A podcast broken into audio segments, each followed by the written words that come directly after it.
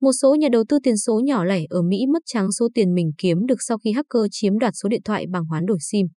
Theo CBC News, cảnh sát ở Ontario, Canada đã bắt giữ một thiếu niên vì bị cáo buộc ăn cắp 36,5 triệu đô la Mỹ tiền điện tử thông qua việc sử dụng một trò lừa đảo hoán đổi SIM. Tội phạm mạng đã gia tăng mạnh trong thời kỳ đại dịch. Các cuộc tấn công mạng cũng đang gia tăng trong thời gian gần đây, như vụ hack Colonial Pipeline vào đầu năm nay dẫn đến tình trạng thiếu hụt nhiên liệu lớn trên khắp các vùng rộng lớn của Mỹ. Tiền điện tử đang bắt đầu được chấp nhận rộng rãi và đang thu hút các nhà đầu tư mới mỗi ngày. Nó cũng tạo ra cơ hội mới cho những kẻ lừa đảo, gian lận và tội phạm mạng. Các trò gian lận tiền điện tử cũng ngày càng gia tăng. Một thiếu niên ở Anh gần đây đã kết tội thiết lập trang web lừa đảo và sử dụng Google Ads để lừa đảo người mua sắm trực tuyến trong một vụ trộm lớn kiếm được gần 3 triệu đô la Mỹ Bitcoin. Tội phạm cũng đang sử dụng các kỹ thuật nhân bản giọng nói AI tinh vi để lừa các hàng triệu đô la Mỹ tại các ngân hàng. Theo lời kể của bà McIna, tối ngày mùng 5 tháng 7, bà và gia đình chuẩn bị đi ngủ thì nhận thấy điện thoại mất tín hiệu. Khi đăng nhập lại bằng mạng Internet khác, bà phát hiện tài khoản của mình trên hai sàn giao dịch tiền số là Binance và Coinbase đã bị thay đổi.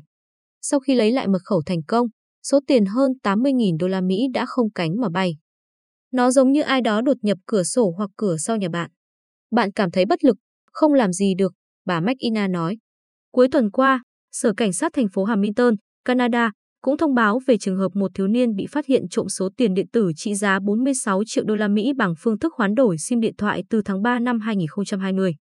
Đây được xem là vụ đánh cắp tiền điện tử cá nhân lớn nhất xảy ra tại Bắc Mỹ.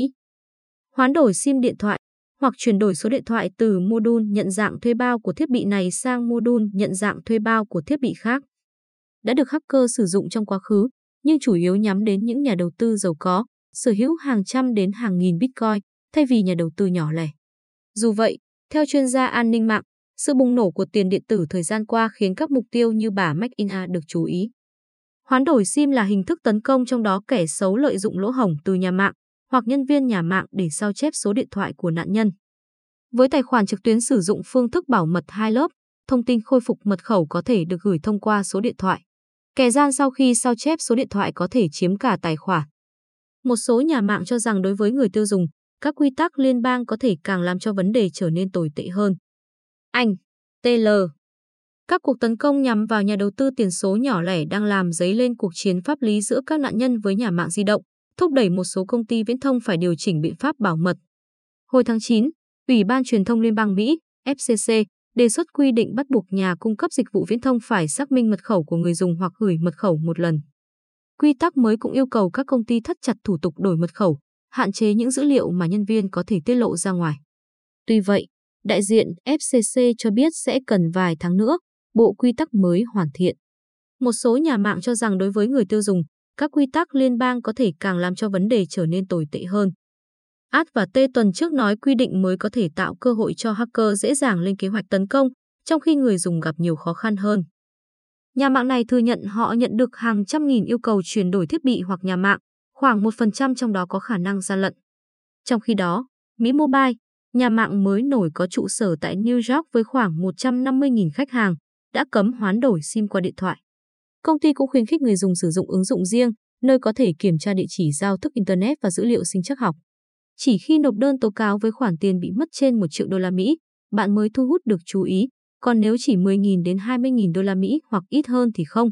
Chuyên gia David Berry của nhóm điều tra tội phạm mạng React Task Force cho biết. Hồi tháng 7, ông Richard Harris, một nhà đầu tư ở Philadelphia đã kiện T-Mobile, cáo buộc nhà mạng Mỹ không đáp ứng các tiêu chuẩn liên bang, khiến hacker chiếm số điện thoại của ông vào năm 2020 và đánh cắp số Bitcoin trị giá 15.000 đô la Mỹ khi đó. Như vậy, đối với bà McIna hay ông Harris, đó là số tiền rất lớn. Cảm giác như thể ai đó đã lấy hàng trăm nghìn đô la Mỹ hoặc đánh cắp số an sinh xã hội của mình vậy, ông Harris nói. Coinbase, sàn giao dịch tiền điện tử lớn nhất tại Mỹ, hiện sử dụng machine learning để dự đoán rủi ro cho người dùng khi đổi mật khẩu, hạn chế giao dịch trên các tài khoản đáng ngờ. Kể từ khi số điện thoại của bà McIna bị đổi và bị mất Bitcoin, giá trị tiền số này đã tăng hơn 70%. Tuy nhiên, bà cũng không đầu tư tiền số nữa. Tôi không còn theo dõi chúng, vì không muốn nghĩ đến những thứ tồi tệ hơn, bà nói.